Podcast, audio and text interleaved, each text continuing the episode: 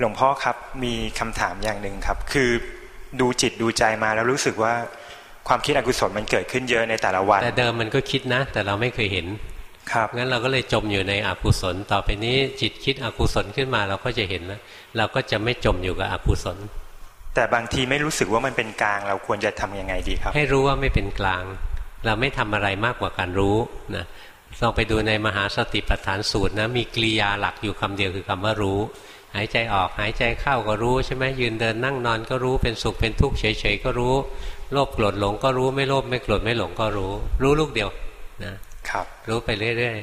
ครับๆส่วนมันไม่เป็นกลาง รู้แล้วมันยินดี รู้แล้วมันยินร้าย ก็ให้รู้ว่ายินดียินร้าย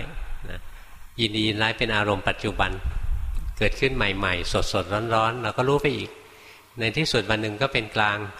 การเป็นกลางเนี่ยเกิดจากมีปัญญา มันเห็นว่าทุกสิ่งชั่วคราว ทุกสิ่งเกิดแล้วก็ดับทุกสิ่งชั่วคราวไม่มีอะไรดีกว่าไหน ไม่มีอะไรเลวกว่าไหนในปัญญาขนาดนี้เกิดนะถึงจะเป็นกลางอย่างแท้จริง ถึงจะสักว่ารู้สักว่าเห็นอย่างแท้จริง